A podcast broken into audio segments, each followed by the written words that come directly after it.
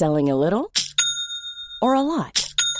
Shopify helps you do your thing however you cha-ching. Shopify is the global commerce platform that helps you sell at every stage of your business. From the launch your online shop stage to the first real-life store stage. All the way to the did we just hit a million orders stage. Shopify is there to help you grow. Shopify helps you turn browsers into buyers with the internet's best converting checkout. thirty-six percent better on average compared to other leading commerce platforms. Because businesses that grow, grow with Shopify. Get a one dollar per month trial period at shopify.com slash work. Shopify.com slash work.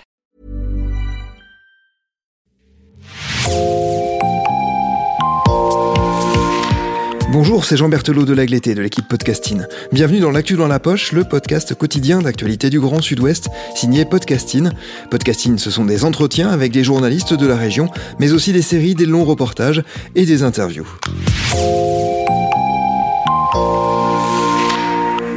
Pendant des années, la pratique du skateboard dans Bordeaux a été problématique. Accusée de troubler la tranquillité publique, la communauté skate devait jouer avec des interdictions de skater sur certaines places du centre-ville. Mais au fil des années, les politiques publiques se sont rendues compte du rôle positif que peut jouer la planche à roulettes dans les villes.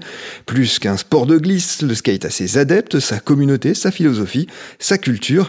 Les skateurs portent un regard singulier sur l'architecture urbaine en tant que mobilier skatable. De fait, ces derniers se sont révélés être de précieux conseillers en matière d'urbanisme auprès de la municipalité. En mars deux mille vingt-trois, celle-ci a d'ailleurs décidé de miser sur la prévention plutôt que sur la répression. Il n'y a désormais plus aucune interdiction de skater à Bordeaux. Cette liberté est le fruit d'une longue médiation entre skaters, riverains et élus qui inspire de nombreuses villes à l'international. Le nouveau skatepark des Chartrons, inauguré en décembre dernier, a reçu le label Centre préparatoire des Jeux Olympiques deux mille vingt-quatre, avec la possibilité pour les délégations étrangères de venir s'entraîner à Bordeaux. Désormais, des skateurs du monde entier viennent pratiquer leur figure sur le sol bordelais. Ce qui était une pratique marginale est maintenant accessible au plus grand nombre, et c'est à la rencontre de cet univers que nous vous emmenons dans cette série en quatre épisodes, signée Floriane Padoan. Épisode trois, les skateurs, ces nouveaux urbanistes. Parce qu'ils sont toujours à la recherche du meilleur spot, les skateurs portent un regard particulier sur les villes et sur leur aménagement. À Bordeaux, la communauté skate apporte désormais ses conseils en matière d'urbanisme aux politiques publiques. Léo Valls, pour vous les skateurs, apporte une vision, un plus aux questions d'urbanisme. Pouvez-vous nous expliquer en quoi ? Passer des années et des années à skater, à voyager, à... en fait on étudie l'architecture et on, on, fait, on fait un peu, c'est une, une sorte de formation à l'urbanisme de faire du skate en ville. On passe tellement de temps dehors. Donc forcément, on commence à avoir un regard assez pointu sur, sur tout ça. Le, le truc avec le skate, c'est que les skateurs, c'est vraiment des les acteurs urbains, euh, c'est des vrais acteurs urbains. Comme je te dis, on passe tellement de temps dans la rue euh, avec notre skate comme outil euh, de déplacement, euh, social, culturel, sportif, que euh, voilà, on a vraiment un, un regard... Euh, bah, clairement, euh, quand tu fais du skate depuis des années, que tu passes beaucoup de temps à faire... des images dans la rue, tu, tu, tu sais comment la ville fonctionne. Tu sais à quel moment, euh, bah, à tel endroit, euh, si tu fais du skate, tu vas te faire virer, ou à tel endroit, euh, le spot va être bouché par euh, des bus, enfin, ce genre de choses-là. Tu commences à vraiment avoir une lecture euh, assez pointue quoi, de la ville. Et puis, tu te mets à, à t'intéresser aussi, enfin, moi, ça a été le cas, euh, aux différents matériaux qui vont être utilisés dans la ville, aux différents types de sols, différents types de bancs, euh, à, la, euh, à quoi l'architecture ressemble aussi. C'est vrai que moi, dans...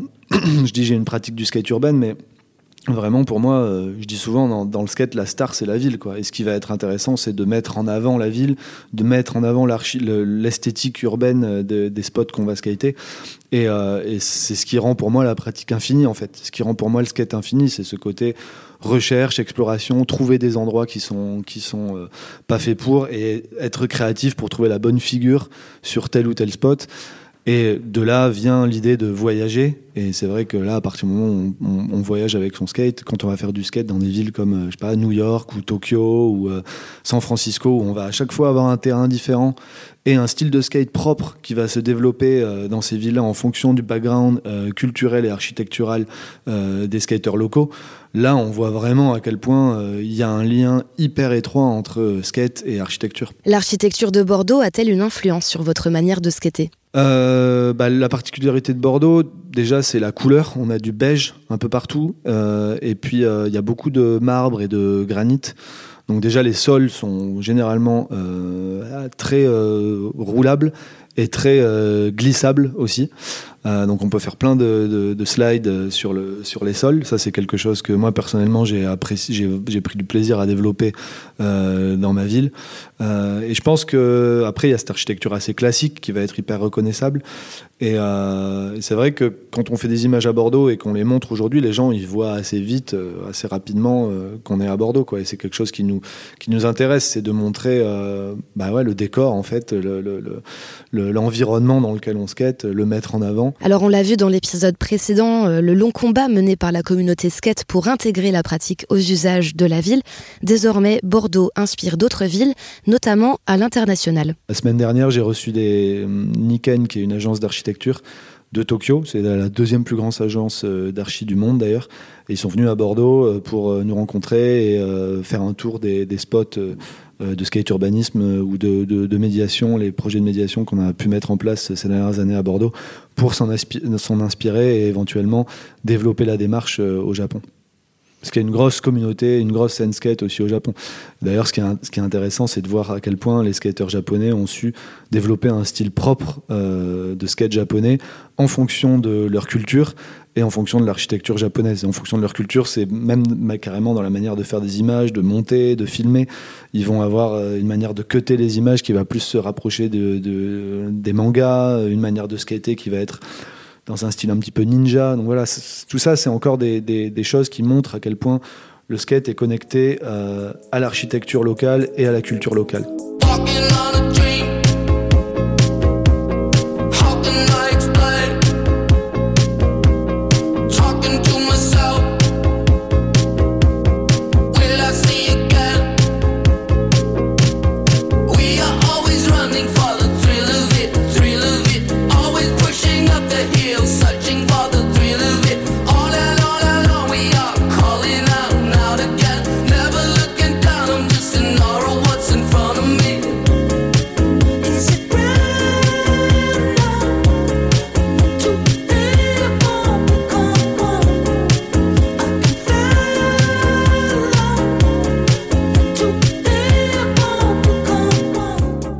On sait que la ville de Bordeaux s'est adaptée à la pratique du street.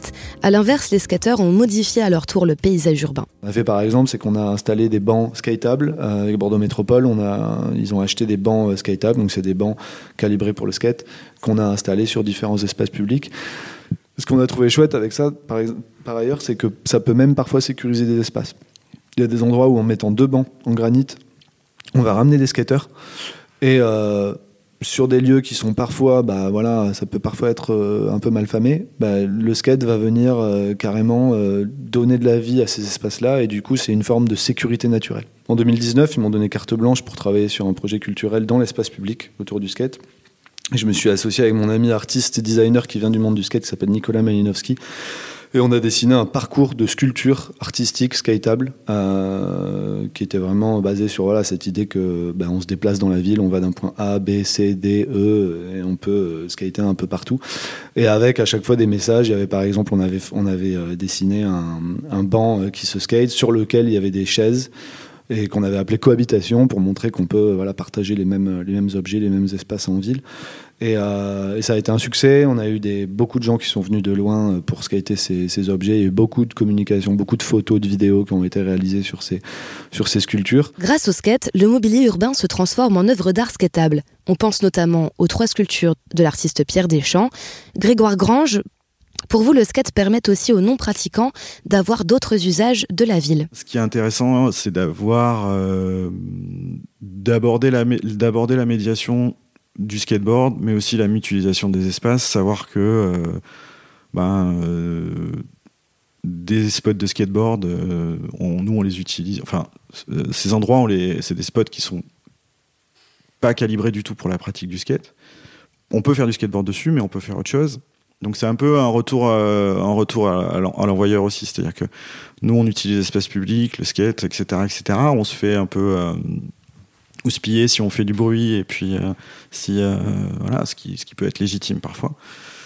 Mais euh, euh, Euh, l'inverse est vrai aussi, c'est-à-dire que bah, ces espaces-là, euh, on peut les, euh, ils peuvent être, euh, ils peuvent être accessibles à plein d'autres personnes. David Malinowski, vous êtes designer, également vidéaste. Comme Léo Valls, vous défendez la pratique du street. Le skate, c'est avant tout une recherche de spots, un regard posé sur la ville. Oui, c'est ça. Enfin, c'est-à-dire qu'il y a une grosse différence entre euh, les skateparks, euh, qui sont très bien pour, pour ce qu'ils sont, savoir des endroits Euh, plus ou moins adapté, alors c'est mieux quand c'est plus que quand c'est moins, plus ou moins adapté à la pratique du skate. Là, on va en avoir un magnifique sur les quais qui est, qui est presque, presque fini, juste à côté de, de là où on est actuellement. Mais euh, c'est vraiment pas du tout la même chose que euh, de skater dans la rue et d'avoir toute cette recherche, euh, ce regard, cette lecture de la ville et de l'espace public euh, qui inspire quelque chose. C'est-à-dire que la ville, à la base, elle est pas faite pour faire du skate, mais par contre, comme par hasard, il y a des lieux, des recoins, euh, des choses qui euh, donnent une idée de figure et d'intervention euh, dessus. Et ça, c'est euh, pour certains skateurs une énorme partie de la pratique du skate. C'est regarder autour de soi et d'un coup, oups, trouver euh, une idée, un trottoir qui rebique un petit peu et un sol qui a un tout petit peu d'angle qui permet, de, euh, en fait, en passant par telle direction, Euh, de faire telle figure qui euh, peut-être va être euh, inédite et en fait c'est une figure inventée parce qu'il y a ce spot qui est là, qui est, cette figure n'aurait pas existé s'il n'y avait pas eu l'endroit. Et en fait tout est entremêlé. Bah, j'en reviens à ce que je te disais tout à l'heure au niveau du style, au niveau de, du filming, au niveau de, même du, voilà, des vêtements, et cetera.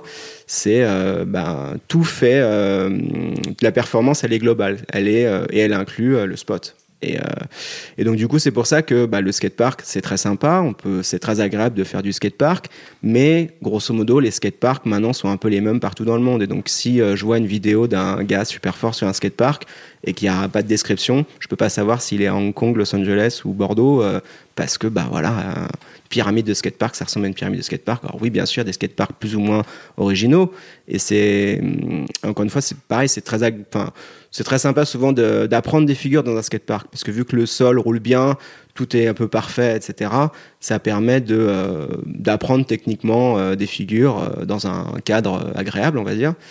Mais après, de euh, les reproduire euh, justement sur des spots inédits dans la rue. Leda Germanes, vous êtes urbaniste et skateuse. La pratique, on l'a vu, interroge l'architecture de la ville, mais elle permet aussi de traverser différents espaces et réalités sociales. On découvre d'une une nouvelle manière de voir l'espace public puisque ça devient un terrain de jeu. Donc ça, c'est vraiment très chouette.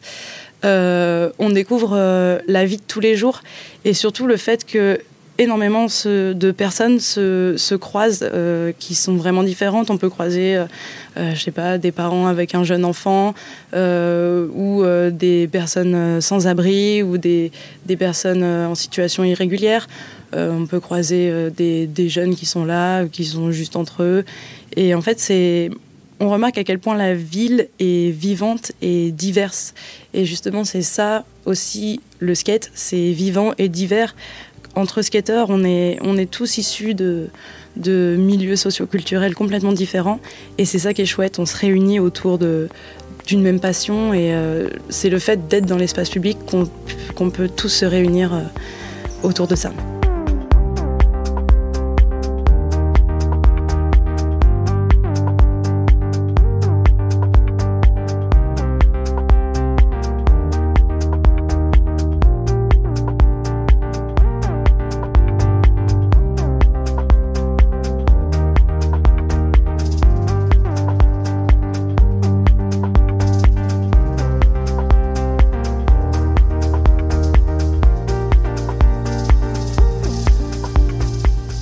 Le skate vous permet de voir la ville de Bordeaux autrement ? euh, Ouais, rien que hier, j'ai fait une session où on était euh, à Belsier, donc c'est derrière la gare. Euh, là, c'est un endroit où on croisera euh, euh, beaucoup plus de personnes en situation irrégulière, euh, mais on croise aussi beaucoup de voyageurs puisque c'est là où il y a les bus qui arrivent.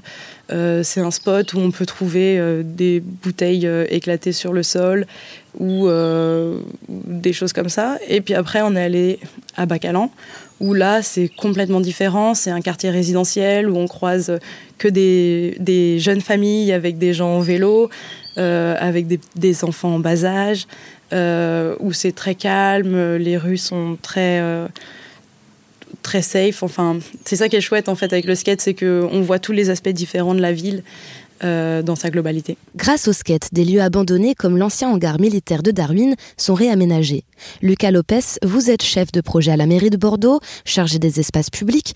Vous avez participé à la création du skatepark indoor de Darwin, une expérience où chacun était invité à participer. Alors, c'est une expérience humaine extraordinaire.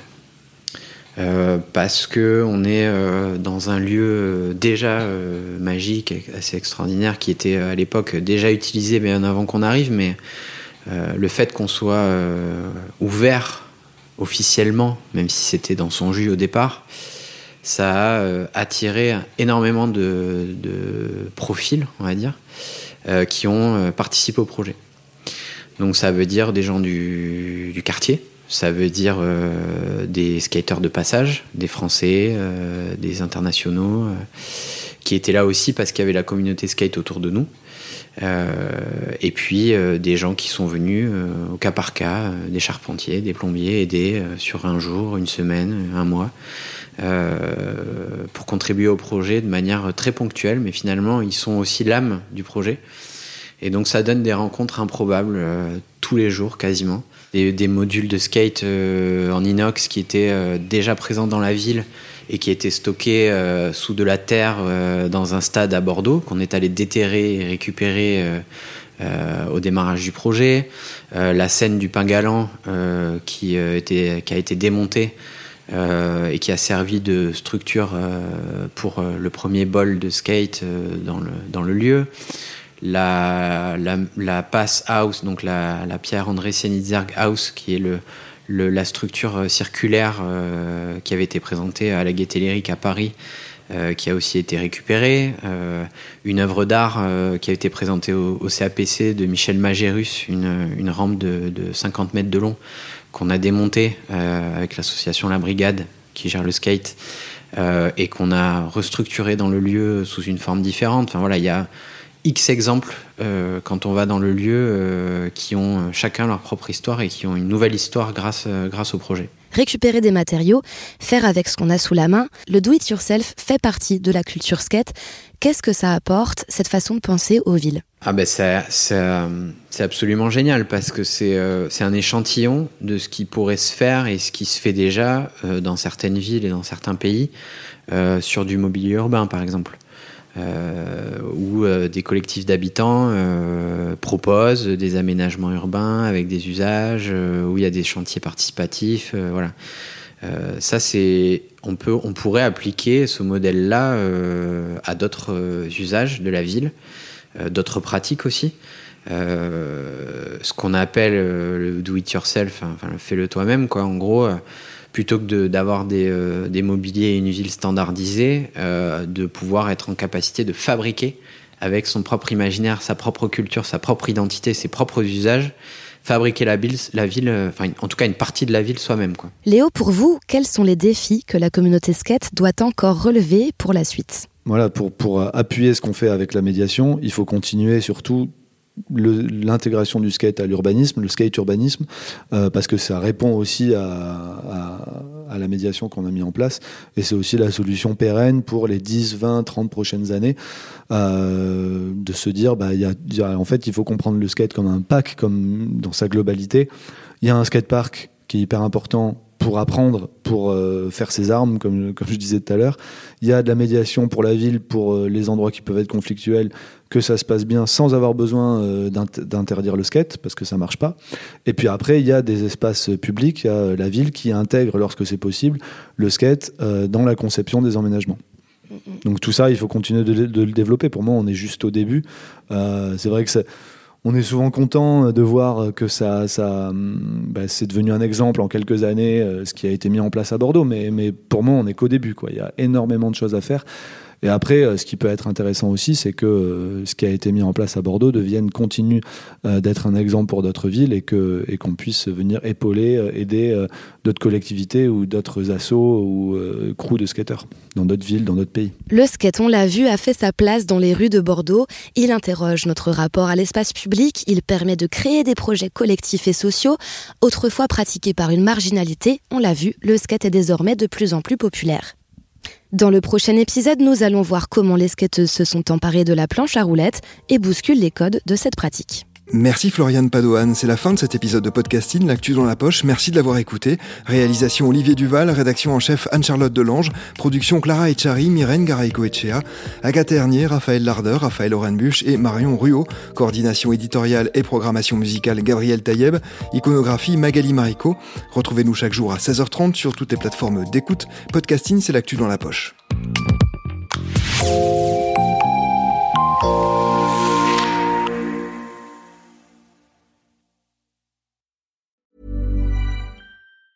Hey, it's Danny Pellegrino from Everything Iconic. Ready to upgrade your style game without blowing your budget? Check out Quince. They've got all the good stuff, shirts and polos, activewear, and fine leather goods, all at fifty to eighty percent less than other high-end brands. And the best part? They're all about safe, ethical, and responsible manufacturing.